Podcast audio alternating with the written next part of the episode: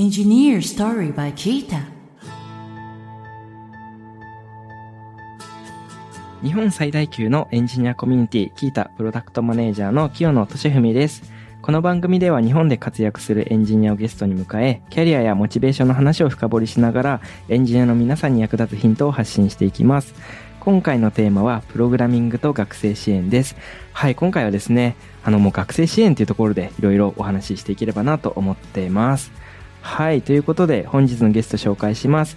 株式会社 NTT データ数理システム顧問で、モノグサ株式会社コンテンツアーキテクトのケンチョンさんです。ケンチョンさんよろしくお願いします。はい、よろしくお願いします。はい、これまでですね、ケンチョンさんとエンジニアのキャリアチェンジだったり、道具としてのアルゴリズムについてお話をしてきました。今回はプログラミングと学生支援についてお話ししていければなと思ってます。もう早速ですね、お話ししていきたいんですけど、まあ、前回、前々回も、こう、なんですかね、学生支援とか教育っていうところに、まあ、こう、関心持っているとお話あったと思うんですけど、こう改めてお伺いしたいなと思っていて、こう、数学やプログラミング頑張る、まあ、中学生、高校生のところをこう、応援していきたいよっていう思い、本当にケンチョンさん強く思っ、あの、こう思ってらっしゃるなと思ってて、なんかそこのこう、思いっていうところを、まあ、こう、人にフィードバックもらうっていうところも、あの、前回あったと思うんですけど、それ以上になんかこう、中高生のこう、応援をしているところのこう、背景とか、理由ってなんかあったりするんですかね？うーん、それ難しいとこですよね。いや、なんか、うう生まれつきとしか言えないところもはい結構あるかなと思ってます。はい、はい。まあ、あと、人の可能性とかうんうんうが、ん。こう開かれていくとこを見るのが好きっ。てところが結構あるので、まあ、例えば自分が教えていた生徒が、はい。まあ、受験に合格したとか、はいはいはい。で、その受験に合格するかしないかで、はい。結構その後の人生って大きく変わってくるじそうゃないですか。ですね。めちゃくちゃ変わりますね。それで人生が変わっていくのを見るのが好きっうんうんうん。てのがあると思います。ええまあ、特に中学生、高校生ってとこになってるのは、うん。まあ、やっぱその人生が変わるうんうんチャンスが、うん。うんとか、、まあ、人生が変わりうる感受性だったりとかが、うん。まあ、やっぱりその年代のうん。生徒さんだとうん。とてもたくさんある。うんうんうんうん。確かに。一番中高生って、ターニングポイントとして大きいというか、はいっそこでの変化がやっぱ人生にかかるところ大きい気がするので。てとこかなって思いますうんうんね。うん。なるほど。まあ確かに今お話聞いてて、確かにもう中高生ってまさにこう、まあそこでこう大学選んだところから、もうそのままやっぱりこう社会人になってはいの こうキャリアもある程度決まるなと思ってて、やっはいぱりなんかそこでこう悩んで、ししかもやっぱり中高生ってそこがこう、結構決まる割にわからないことが多いというかは、い。知らないことが多くて、やっぱ悩んでる子って多い気がするので、なんかそこをこう支援してらっしゃるので本当に素晴らしいなってお話聞いてて思いました。なんか具体的にこう支援してる内容ってなんかどういう感じなんですかね？いや、もう本当、なんか、もう、もうまだまだこれからってはい感じです。はいはいはいはい。今はまだ、その、例えば、うん。まあ、昔、例えばツイキャスとか、はい。ツイッターのスペースとか、はい。まあ、そういったものを使って、はい。まあ、話したり、はい。まあ、あと、その、いわゆる教プロ的なことを教えたりとか、はいはいはい。まあ、今できてるのってそのくらいで、はいまあ、あとは、はいはいまあ、いくつかの学校で、はいい、わゆる情報オリンピックの対策の授業をさせていただいたりとか、結構、まあ、そういった活動はい。をちょっとずつやっているっていう状態です。ええいや、でもなんかそれをやってもらえるだけで、なんかやっぱどうしても中高生って、プロフェッショナルのやっぱエンジニアとかプログラマーとか、こう研究者とかと接点持って教えてもらえる機会って全然ない気がしてて、やっぱ高校の先生とかもやっぱいらっしゃいますけど、こうやっぱ専門家ではないので、なんかその経験はすごいこう、やっぱ価値があるんじゃないかなって、僕自身は今お話聞いてて感じました。なんか実際そういう取り組みやっていく中で、うんこう、学生さんからこう、こういう感想もらえたとか、フィードバックもらえたみたいなのってあったりしますか？エピソードで。まあ、その学生さんを教えている、はい学校の先生から間接的にっはいはいはいはい。てケースが、まあ、多い気はいはいがします。はいはい。情報オリンピックの対策の授業を通して、はい。まあ、例えば、うん。まあ、それまでは全然、なんだろう、消極的だった生徒さんが、はい。ももっと課題とかに結構一生懸命主体的に取り組むようになったとか、はい。結構そういう話聞くとやっぱ嬉しい。ええ気持ちになります嬉しいですね、それは。確かに。まあしかも、やっぱそこで興味持てるってことは絶対未来のはい。次はこう、この日本もそうですし、やっぱコンピュータサイエンスをこう引っ張っていく存在になり得る そうですね。学生だと思うので、やっぱそういう学生を一人でも増やせてるのはすごいなってお話聞いて思いました。はい、実はですね、僕もキータ株式会社の取り組みで、こう、プログラミング出張授業っていう形で、まあ、特にまあ小学校、中学校が多いんですけど、はいこうプログラミングを教えに行くことがあって、だからまあその中でやっぱこう、プログラミング楽しんでくれてるのすごい嬉しいなって思う一方、結構、あの、こ怖いというか、結構、例えば自分がこう小学生とか中学生の時って何やってただろうって思うと、そもそも スマホも触ったことないし、パソコンなんてもう絶対触ったことなかったっていう中で、今の小学生とかってパソコン触ってたりするので、だからすごいなと思ったりするんですけど、ケンチョンさんがそういうプログラミングとか、まあそういう数学的なところを学生に教えている中で、まあ自分自身の学生の頃と比べてでもいいですし、教えてる中でも年代ごとにもいいんですけど、なんか変化とかって感じたりしますか？ああ、なるほど。はい。そうですね。僕がうん。中学生、高校生の頃ってスマホはなかったので、はいはいはい。で SNS とかもなかったので、はい。まあそこはやっぱ大きく違いますよね。はいはいはいはい。例えば僕が高校生の頃とかは、うん。なんかその世界が広いってことをあんまり実感が湧かなかった。はいはいはいはい。例えば僕数学オリンピックとか高校生の頃、うん。まあちょっとやってたんですけど、はい。まあその時はその同じように数学オリンピックをやってる人とはい。つながるってことが難しかった。はいはいはい。まあ、なので、なんかその数学オリンピックとかすごい成績を収めてる人たちが、はい。もう本当にもう人とは違う天才はい。だと思ってたんですよ。はい。まあ天才なんですけど で、だけど、い今ツイッター見てて思うのは、うんま。あその人たちってやっぱり精進の量も凄まじいんですよ。そうですね。で、そういったことって、もし当時ツイッターやってあったら、はい。あ、もう自分の取り組みなんて全然まだまだ解いてる問題数も少ないんだってことに気づけたかもしれない。はいはいはいはいはい。まあそこちょっと違い感じます。ああ、確かに。もう物理的に世界が広がってるというか、見えるものは圧倒的に増えてますよね、今の方が。確かにな。僕も、まあ高校生の時とかって、比べられる、こう、指標って、いわゆる、せん、あの、模擬試験とか、そんぐらいしかなかったので、確かに今ってなんかいろんなものがこう見れて、その人たちが何をやってるのかっていうのも見えるので、なんかそういうところでこう自分のことを正しく理解できるみたいな感じうんがすごい整ってるんだろうなって思いますね。なんかその、いわゆる情報周りのこうリテラシーって他感じることとかってあったりします？僕自身は大学入ってからうんうん。始めた口なので、はい。もうその時点で6年分違いありますもんね。はいはいはい。そうですね。僕自身も、あの、本当にパソコン触るのが大学入ってから初めてぐらいの感じで、はい大学入って、プログラミング始めたので、もう末恐ろしいなってすごい思ってます。そうですね。あと最近で言うと、なんだろうな、いわゆる、こう、生成系 AI というか、チャット GPT とか、そういうのも出てきてて、なんかいわゆるもうそれに正しく日本語でこう問題を与えることができたら、それに合うもうアルゴリズムもそうですし、もうコードレベルから全部生成してくれたりするじゃないですか。はい。なんかそこら辺のこうリテラシーとかもすごい変わってくるなと思って。はい。なんですかね。まあ、そこでちょっと今回聞きたいなと思ったところで言うと、なんかもうその生成系 AI って、その学生もそうなんですけど、いわゆるアルゴリズムみたいなものも、こう知らなくてもこう最適に生成してくれちゃったりするじゃないですか、問題を与えたら。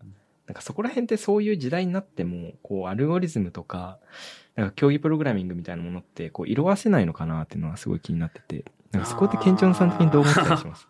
今のところはまだ、はい。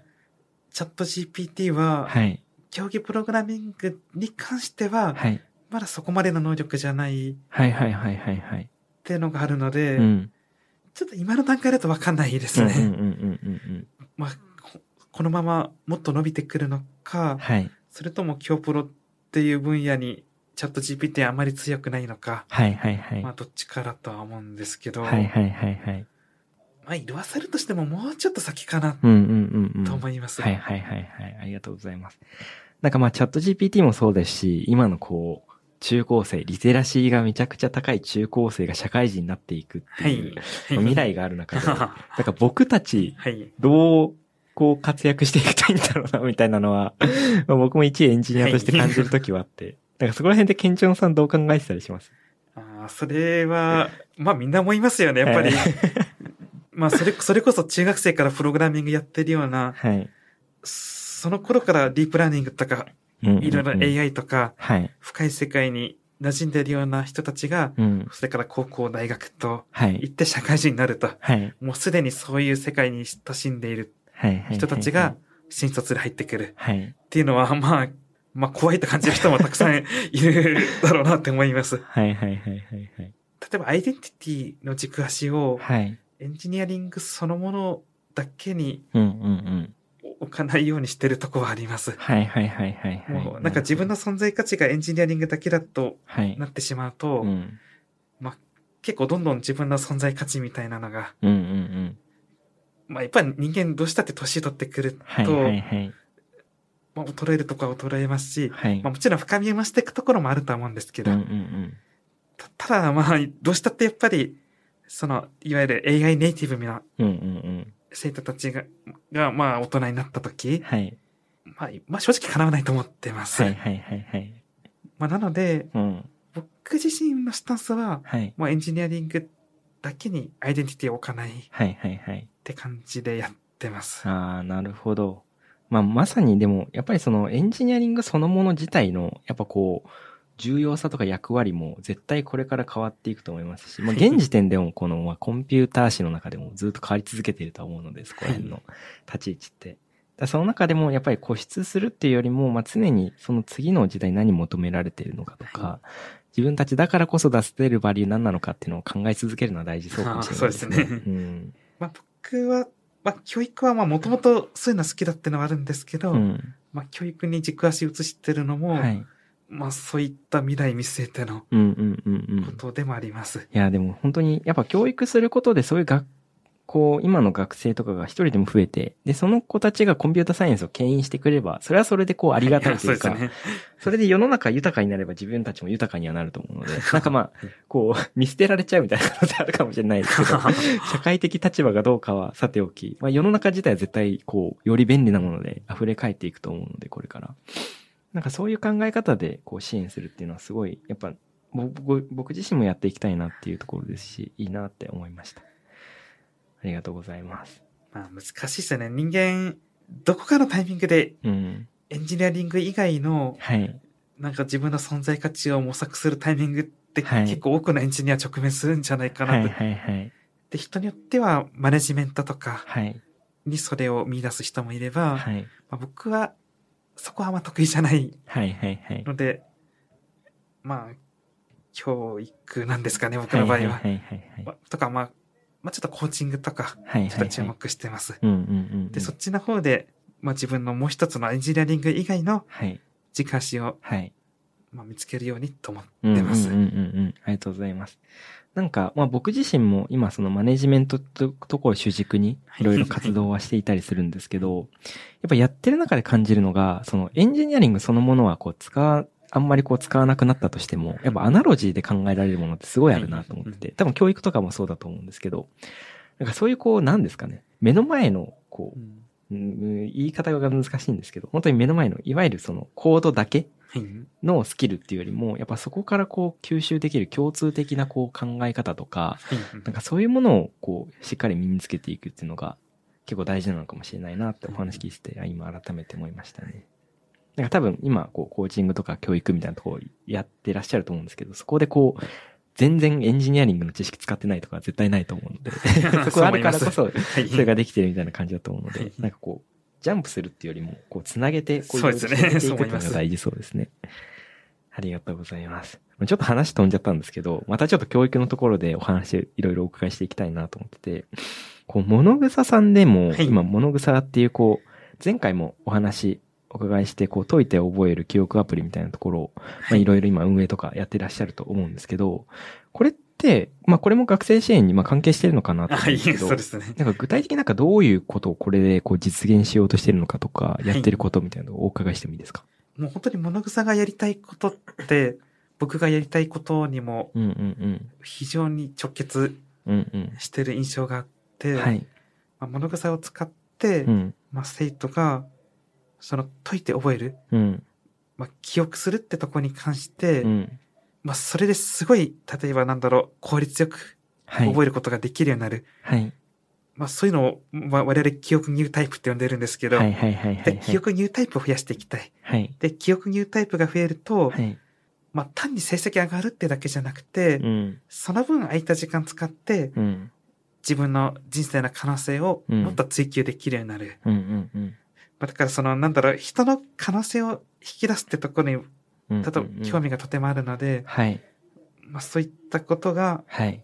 まあ物草をやっていくことで、うんうんうん。まあ実現できるのかなっていうのを思っています。ええなるほど。なんか、いわゆるその、記憶のスピードの最適化をしていくみたいな感じなんですかね。それで、こう、はい空いた時間とかを、また新しい挑戦とか、はい。まあ、他の勉強でもいいですし、なんかそういうのに使ってもらえるような世界を作っていきたいみたいな感じなんですかね。そんなイメージですね。へえまあもしくは覚えたこと自体が、はいはいはい。が新しい発想を生むってこともありますし、まさに。まあ覚えることで、うん。まあより良い成績を収めることで、はい。で開ける世界はい。とかもありますし、またそれが子供たちにとっては、はい。覚えられたってことが。で、それでいい成績を取れたってことが、まあ自信になって、はい。次の挑戦につながるってこともあると思います。はい。まあいろんな効果があると思います。ああ、なるほど。なんかそこに対して、こう、課題を持って取り組んでらっしゃるって、なんかすごい面白いというか、今まで僕も発想なかったなと思ってて、なんか正直言うと、なんか世の中全体的に、こう、何か覚えるとか勉強するって自己責任みたいな雰囲気ある気がしてて、なんか覚えられないのは、その君が、その勉強ちゃんとしてないからでしょとか、はい。なんかそういう感じって、はいなんか世の中全体的に雰囲気ある気がしてて、はい。だそうではなくて、なんかそこも最適化していくことができるよねとか、そこをよりこう短くしていくことで、こう世の中全体の成長をこうスピードアップしていけるよねみたいな、はい。なんかそういう感じにこう発想が転換できてること自体がすごい面白いなそうですよ。ね。僕もそう思いました。うんうんうんなんかそこをこう、いわゆるこう感覚的にではなくて、すごいロジック的に捉えて、こう取り組んでらっしゃるっていうのはすごい面白いなって思いました。なんか実際そこのこう、物草さんを、のが作ってるこうアプリを、まあ、使ってる学生さんとかもいらっしゃると思うんですけど、なんかどういうこうフィードバックもらえたとか、実際それによってこう、やりたい、自分たちがやりたいこと実現できてる感覚ってあったりしますか？いや、もう、そうですね。ちょっとずつですね。はいはいはいはい。最近、その、自分たちがうん。搭載した数学のコンテンツを、はい。まあ、使ってくれた生徒の、まあ、ある生徒の一人が、はい。その子はもともと文系の子だ、はいはいはいはい生徒さんだったんですけど、うんまあ、理系科目、数学はすごい苦手意識があった。はいはいはいはいただ文系はすごく優秀だったけど、うんうんうん数学は苦手だった。で、生徒さんが、まあ、模試で結構成績上がったって聞いて、はい。数学の方もうん。ちょっと自信になったっうんうんうんうん。て声聞けて、まあ、それやっぱすごい良かったな、いや、それすごい嬉しいですとね。思いました。いや、僕自身も学生の時にそういうアプリがあったらよかったなって思いました。もう僕はただひたすらに参考書をやり続けるタイプの人間だった。なんかこう、物草さんとして、なんか今こう取り組んでらっしゃるところあると思うんですけど、その次にやっていきたいこととかってなんかあったりするんですか？これちょっと僕自身のはいはいはい。感じ方になるかもしれないんですけど、人の記憶って、はい。なんだろう、その人の人生そのものだっうんうんうん。て思うところがあって、はい。例えば記憶と記憶をはい。なんかつなげるみたいなことが、はい。ゆくゆくははい。人と人の、うん。なんだろう、人生の交換っていうか交流っていうか、うんうんうん。人と人の人生が交わるとか、はい。まあそういったものにもしかしたら発展するかもしれないとかは思ってまああ、す。それすごい面白いですね。確かに。なんか今ってそういうつながりとかって、いわゆる SNS とか、そういうものが一応担保してる体になってると思うんですけど、正直、こうやっぱり自分の連絡一覧とか見ても全然知らない人いっぱいいるみたいな 気がしてて、確かにやっぱ記憶イコールそういうつながりとか、こう自分の豊かさにつながるみたいなのは、なんか今お話聞いてて僕もなるほどなと思ったので、あのぜひ実現していってくれると嬉しいなって お話聞いてて思いました。確かに。なんか記憶がまあ、あるからこそ、やっぱ自分がそれをまあ、幸せな記憶も嫌な記憶もいろいろあるとは思うんですけど、残るからこそそれを思い出せる。思い出せるからこそそこからこう想起される感情とかがあるみたいなはい感じな気がするんはいで、えー、なんかそこに取り組んでらっしゃるってすごい改めて面白いなって思いました。まあ今、こう、現時点で取り組んでらっしゃることみたいなところをお伺いしてきたんですけど、次、こう、未来の話もちょっと、いろいろ伺いしていきたいなと思ってて、まあ今の、まあこう、学生さんのところもそうなんですけど、もう今の、やっぱりその、日本全体の話に急にちょっと話広げちゃいますけど、やっぱエンジニア全然足りてないみたいな話あって。もう、ずーっとあるじゃないですか。はいエンジニア足りてるって言ってた時期がないみたいな。より足りなくなってるみたいな気がしてて。やっぱそうなると、やっぱその中高、今の中高生もそうですし、まあ小学生とか、今これから生まれてくる子たちも、やっぱエンジニアになる割合とかって、まあ、こう世の中のシステム上増えていくんだろうなと思ってて。こう需要と供給的な話を考えると。で、じゃあまあそこを目指したいとかやりたいとか、まあこうなるだろうな、みたいな思ってるみたいな学生さんたちが、今後そのエンジニアとして活躍するために、こうまあ、なんだろうな、必要になることというか、まあ、こう、いわゆる次世代のエンジニアみたいな感じだと思うんですけど、そういうエンジニアになる子たちが、今、学生の子たちがエンジニアになるときに必要になるこう能力とか、やっておいた方がいいことってなんかあったりするんですかね？まあエンジニアって、なんだろう、すごい向き不向きがはいはいはい、はっきりする職業だと思そううんでですすよね。ね。はい。人によっては、まあ多分エンジニアにならない方が幸せはいはいはいはい。人も多分いますし、はい。僕自身の立場は、はいまあそういなんだろう、ひ人はやっぱりそれぞれうん。自分に合った生き方があると思ってるんですはいよね。はいはい。まあなので、うんまあ自分が思ってるのは、うん。まあエンジニアになった方が幸せな人だったら、うん。そのエンジニアになるっていう、うん。その道筋っていうか人生の選択肢はいはいを、まあなるべく早い段階で、はい。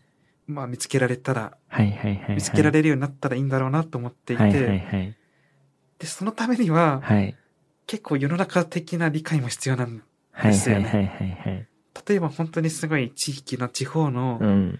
すごい、そ、そこの、うんにずっと暮らしてきたはい。文化がはい。あるところに、うん。例えば ICT ツールとかをはい。いきなり持っていくってのは結構難しかったそうりですね。しますよね。うんうんうんうん。ああ、なるほど。だけど、そ、だけどそこに住む子供たちの中にも、まあ、いわゆるエンジニアになった方が幸せなタイプの人って一定数いるわけでいや、すよね。絶対いますね。なんか僕もあの、小学生にこう、結構地方に教えに行ったりもするんですけど、やっぱ得意な子っているんですよね。はいそういうところでも。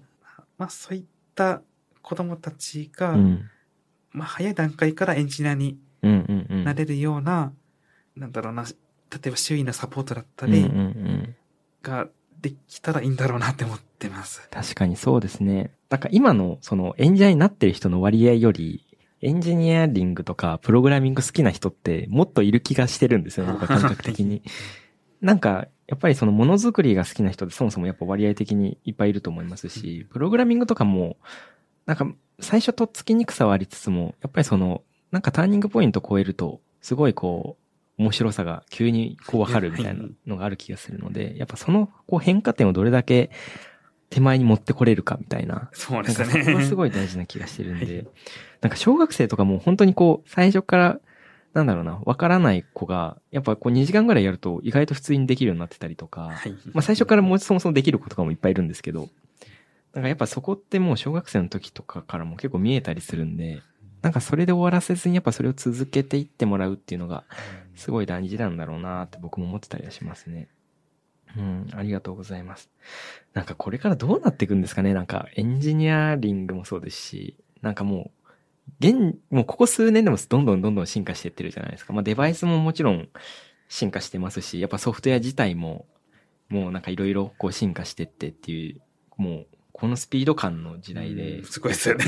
今の高校生とかが、例えばまあ、6、7年後とかにはい社会人になった時って、なんかどういう感じになってんだろうな すごい思いますね。はいもうチャット GPT とかも、なんかもう、この数ヶ月でもめちゃくちゃ進化してるし、そうですね。そうですね。なんかケンチョンさん的になんかそこのこう、数年後とかってこんな感じになってそうだな、みたいなのってあったりします？まあ AI がどこまではい。人の仕事できるようになってるかって結構多くの人がうん。関心持ってますよね。そうですね。うん私やっぱ最近だとプロンプトエンジニアリングみたいなのもやっぱ出てきてるなと思ってて、もうこう、AI にうまくアウトプットを出させるためのエンジニアリングみたいな。はい。まあ新しいリテラシはい。ーですよね。そうですね。いや、正直チャット GPT のうん。ここ最近の成果はうん。想定より早い感じはしますよね。そうですね。ってなると、まあこれからもまだまだ想定より早いうん。進歩がきっとあるんだろうなうんと思っていて、うん。はい。例えば自分が老後になる頃には、はい。まあきっと社会の仕組みも大きく変わってるんだろうなとか。そうですね。なんか逆にその中でも変わらなそうなものってあるんですかね。まあコンセプト的なところとか考え的な、考え方的なところを踏まえて。そこら辺も含めてなんか、今も大切だし、まあなんか数年後も大切なんだろうな、みたいなものってなんかあったりするんですかね。んエンジニアリングの文脈だと、はい。まあやっぱりうん何でも好奇心持って勉強するって大事だっていうのは。言われてると思いますし、それはもうずっと変わらないんじゃ。ないかなと思います。うんうんうんうんうん。確かに。もう物草さんみたいなこう、そもそも定着スピードも上がっていくみたいなのがある気がするので。だからそれ以上にやっぱりこう、キャッチアップもより大量にしていく時代とかは出てくるかもしれないですね。そうですねんやっぱそのエンジニアリングって、まあどの時代もそうですけど、やっぱその自分自身がまず、やっぱそれにワクワクするとか、こう楽しむっていうのはやっぱすごい大事そうな気がしますよね。はいだからやっぱそのワクワクが新しいものを作るみたいなのもある気がするし。はいまあ、エンジニアリングの道で生きていこうと思うと、やっぱりそういうのは大事になりますよね。そうですよね。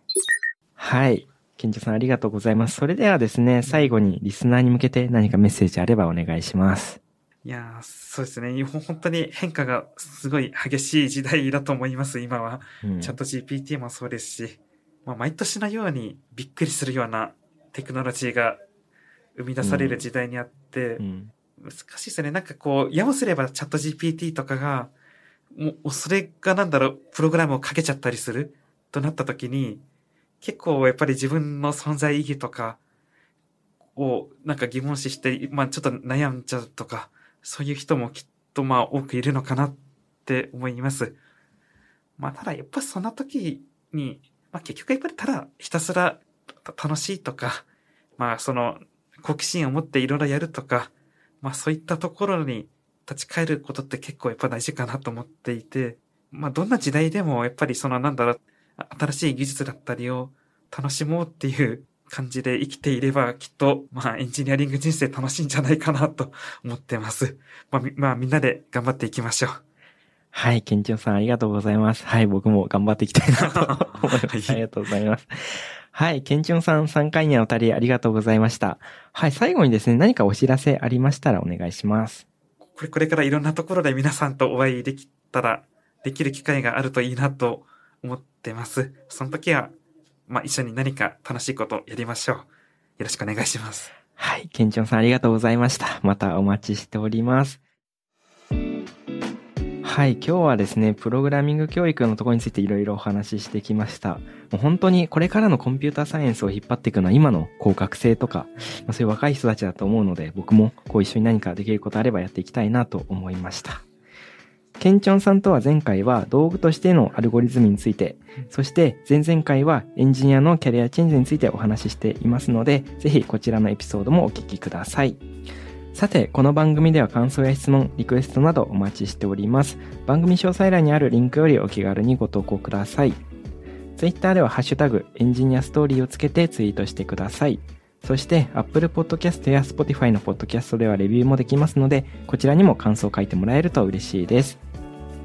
キータ株式会社はエンジニアを最高に幸せにするというミッションのもと、エンジニアに関する知識を記録、共有するためのサービス、キータ、エンジニアと企業のマッチングサービス、キータジョブズ、社内向け情報共有サービス、キータチームを運営しています。ぜひ、カタカナでキータと検索してチェックしてみてください。